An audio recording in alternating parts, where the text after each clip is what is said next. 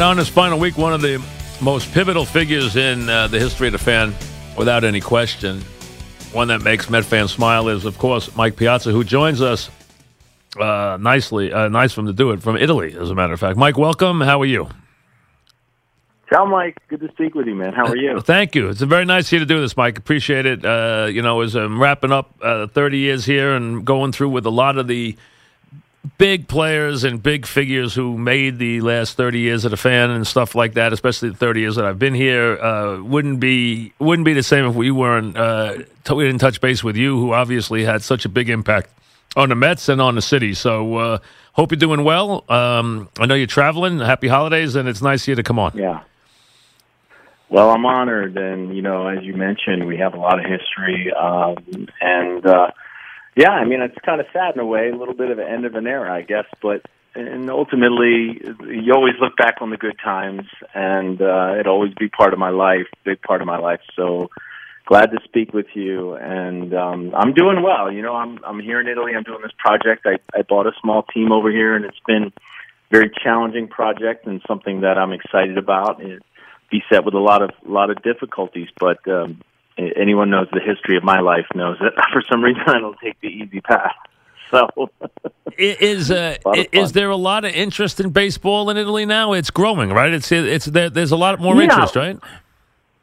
Well, that's what lead me to this project. I mean, I coached for the Italian national team after I retired for a few years. They asked me to help grow the game in Italy, and I realized that baseball always be a, a kind of limited in Italy. Obviously, soccer is the passion, the national passion here, and I wanted to do something different. So I acquired a, a Serie C, which is the third level team, and then you know in Europe they have promotion relegation. So if you buy a team at a low level, you can invest and try to to to buy players and put a team together, try to move up, and with that you get more TV rights, money, and and and obviously the value of the franchise goes up. So that's pretty much what I'm trying to do. I'm still very good friends with the uh, national baseball program here, and uh, you know I help them out occasionally. But I really knew that for me, if I was going to invest over here and have a chance to try to to you know get a return, it would be in the soccer area. So um, that's kind of what I'm doing. We're talking with Mike Piazza. Uh, who obviously uh, changed the Met fortunes and uh, really revitalized the franchise when he came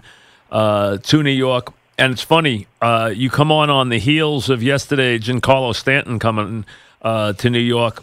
Uh, having someone move their star, a big slugger move their star in the middle of their career to New York. What what advice would you give Giancarlo Stanton as he brings his to New York after a, a great season? You came to the uh, Mets after some incredible yeah. seasons, uh, almost won a triple crown sure. with the Dodgers. I mean, so what what what would you say uh, is the things he has to watch for? Well, I would say first off, don't try too hard to um, to do too much too early. Um, I think that was one of the things when I got there. I was pressing a little bit, and you want to be the guy, obviously, that gets the big hit, the big home run. And sometimes baseball is a is a very uh, cruel game in a sense when you try to do things outside of of what you're capable of doing. It, it can come back and kind of and really hurt you. So.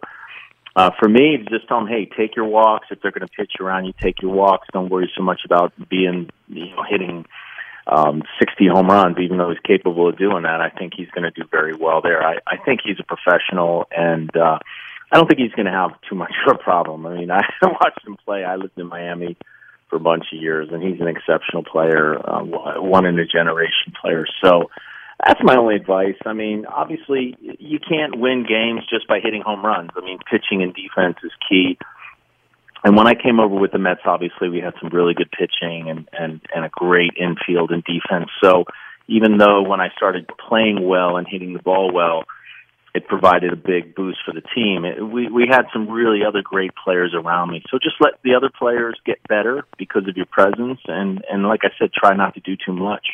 We're talking with Mike Piazza. You know, Mike, with you, uh, you obviously were already a very big star when you got here, but certain guys have a knack. When I look back on careers, you had an amazing knack for the big home run, uh, for the big moment home run, not just the Carsey one, which is so remembered and revered, but so many big ones. I mean, I can think of so many game winners and big ones, Subway Series, etc.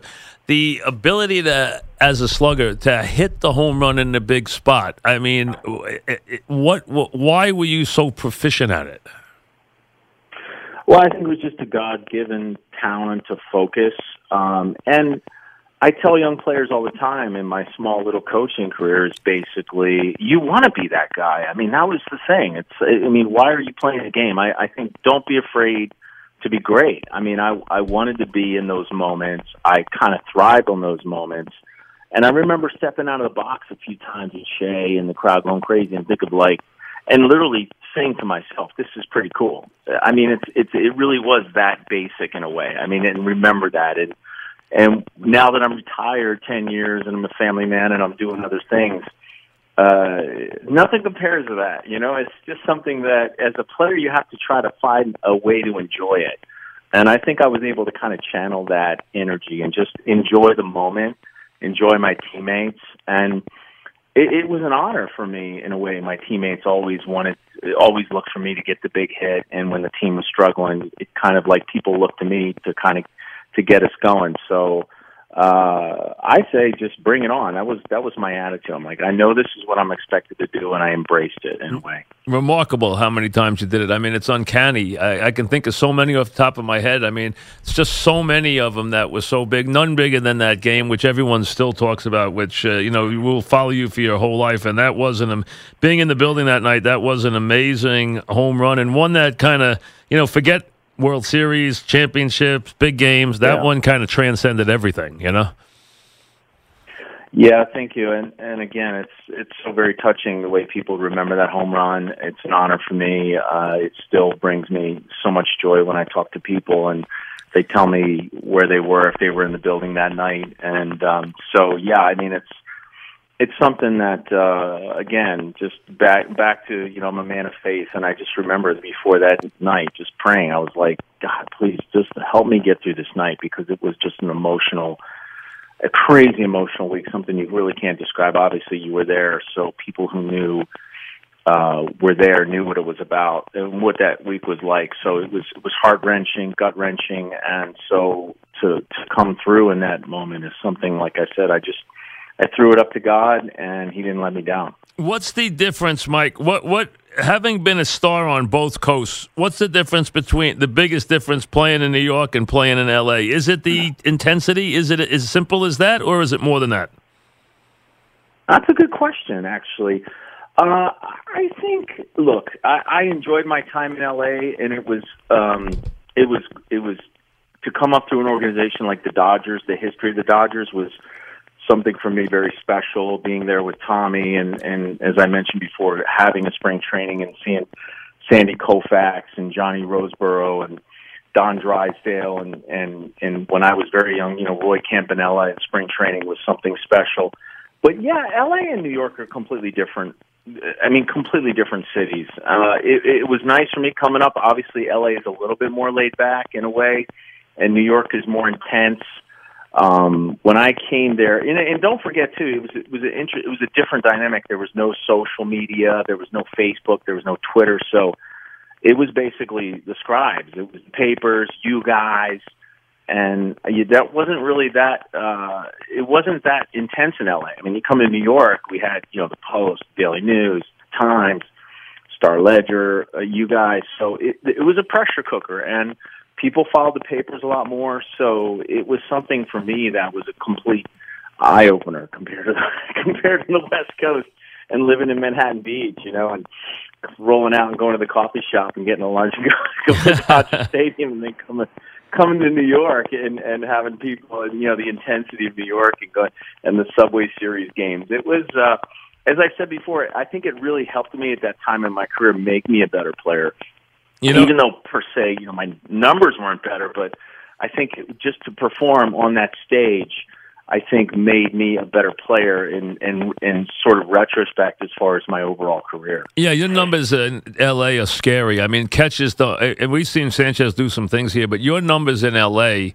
when you were younger, and obviously you get a little older and catching wears you down. There's no question. Uh, but uh, your numbers Yeah. in LA across the board were they were not catch alike. I mean, those were incredible numbers. I mean, you're talking about years hitting 340 and putting up big RBIs and hitting home runs and threatening for triple crowns.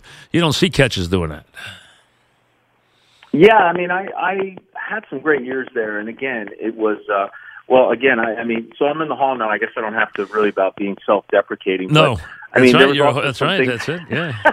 now that you're in there, There's also yeah. some things that help me. You know, there are things that help me too. You know, I played in Coors Field. You know, when the Rockies first were in the league, and the league expanded a couple times, and I touched on that. So there were some factors for me that helped me as an offensive player, and and I had this ability really to not uh, sort of what was the word I'm looking for? I mean, not really. I enjoyed those moments of of playing those teams like when we were beating them up and and continuing to, to put the pressure on and keep hitting and and not really um it just was this ability for me even in that that year specifically like 98 97 uh for me were just something that I went up there that my third and fourth times at bat. It didn't matter what the game was. I still wanted to get that hit. So I that's one thing I remember about those big years. That's interesting. Yeah, really wanting because Pete Rose always talked about that. Guys give up at bats late in games. You you, you didn't give up at bats in those games. No, no. I I wanted everything. I mean, I that year I remember specifically down the stretch '97 that I wanted to get two hits a game and a walk, and that was one thing I concentrated. on. And you're talking about triple crown. It was funny, not to brag, but yeah, I mean, I actually had the triple crown for the second half, and it, it's hard to imagine a time where I was so locked in. And we made a couple of moves too. You know, we traded for Otis Nixon. So I mean, I had Otis Nixon and Delino, she- Delino DeShields hitting in front of me. So those guys were on base two or three times a game. So it made it easier for me because the pitcher was obviously on them. So to have years like that, you have to have a lot of factors that help you. So I was fortunate to have great teammates as well. We're talking with Mike Piazza, of course, uh, the Hall of Famer and legendary Met. As we go, as we uh, touched on all the big uh, performers of the last thirty years, you know, you mentioned Hall of Fame. One thing I've noticed in all you guys, no matter how big a stars you are, coaches, players, whoever, when you get into the Hall of Fame, it's very emotional for you guys. It mean maybe it's the five years you sit out. I don't know what it is. You mean maybe when you're there every day, you're getting a lot of awards, you're getting a lot of accolades, but whatever it is, mm-hmm. I see tremendous disappointment when guys don't get in, and I also I see tremendous emotion when Yeah. guys do get in. Did the Hall of Fame hit you that way? Oh, without a doubt. I mean, anyone has to look at my my speech is just I needed a box of Kleenexes, and I think because for me personally, it was the amount of people that I remember helping me and that were in my corner. And I tell the story about Reggie Smith and Peter Gammons made some comments to me. He goes, "Man, when I hear that Reggie Smith story, I just I really melt because." He knew Reggie when he came up with the Boston Red Sox, and Reggie was the first hitting coach who I, I, for lack of a better word, he just got me. He understood me, and he knew that I was a, a misunderstood player, and he saw something in me, and he took me under his wing. And he said, uh, when the Dodgers were thinking of releasing me, he said, if you release this kid, he's going to come back to bite you uh, because he has something you can't teach, and that's power. And lo- it basically forced the Dodgers to take a second look at me, and I was having some issues in the minor leagues, and you know, I was a rambunctious kid too. I mean, now that I'm, I mean, I'm going to be 50 next year, which is crazy. I can't believe it. But I mean, talk about talk about life.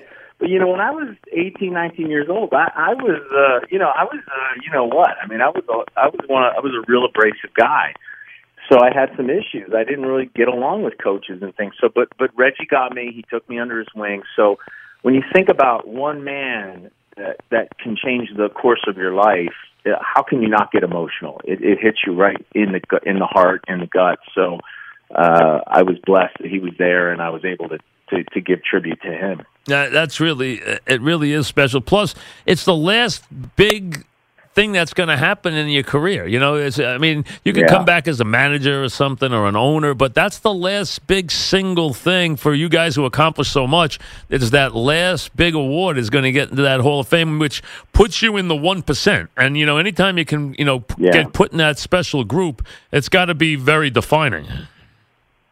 It's a special fraternity, and it, it's very humbling.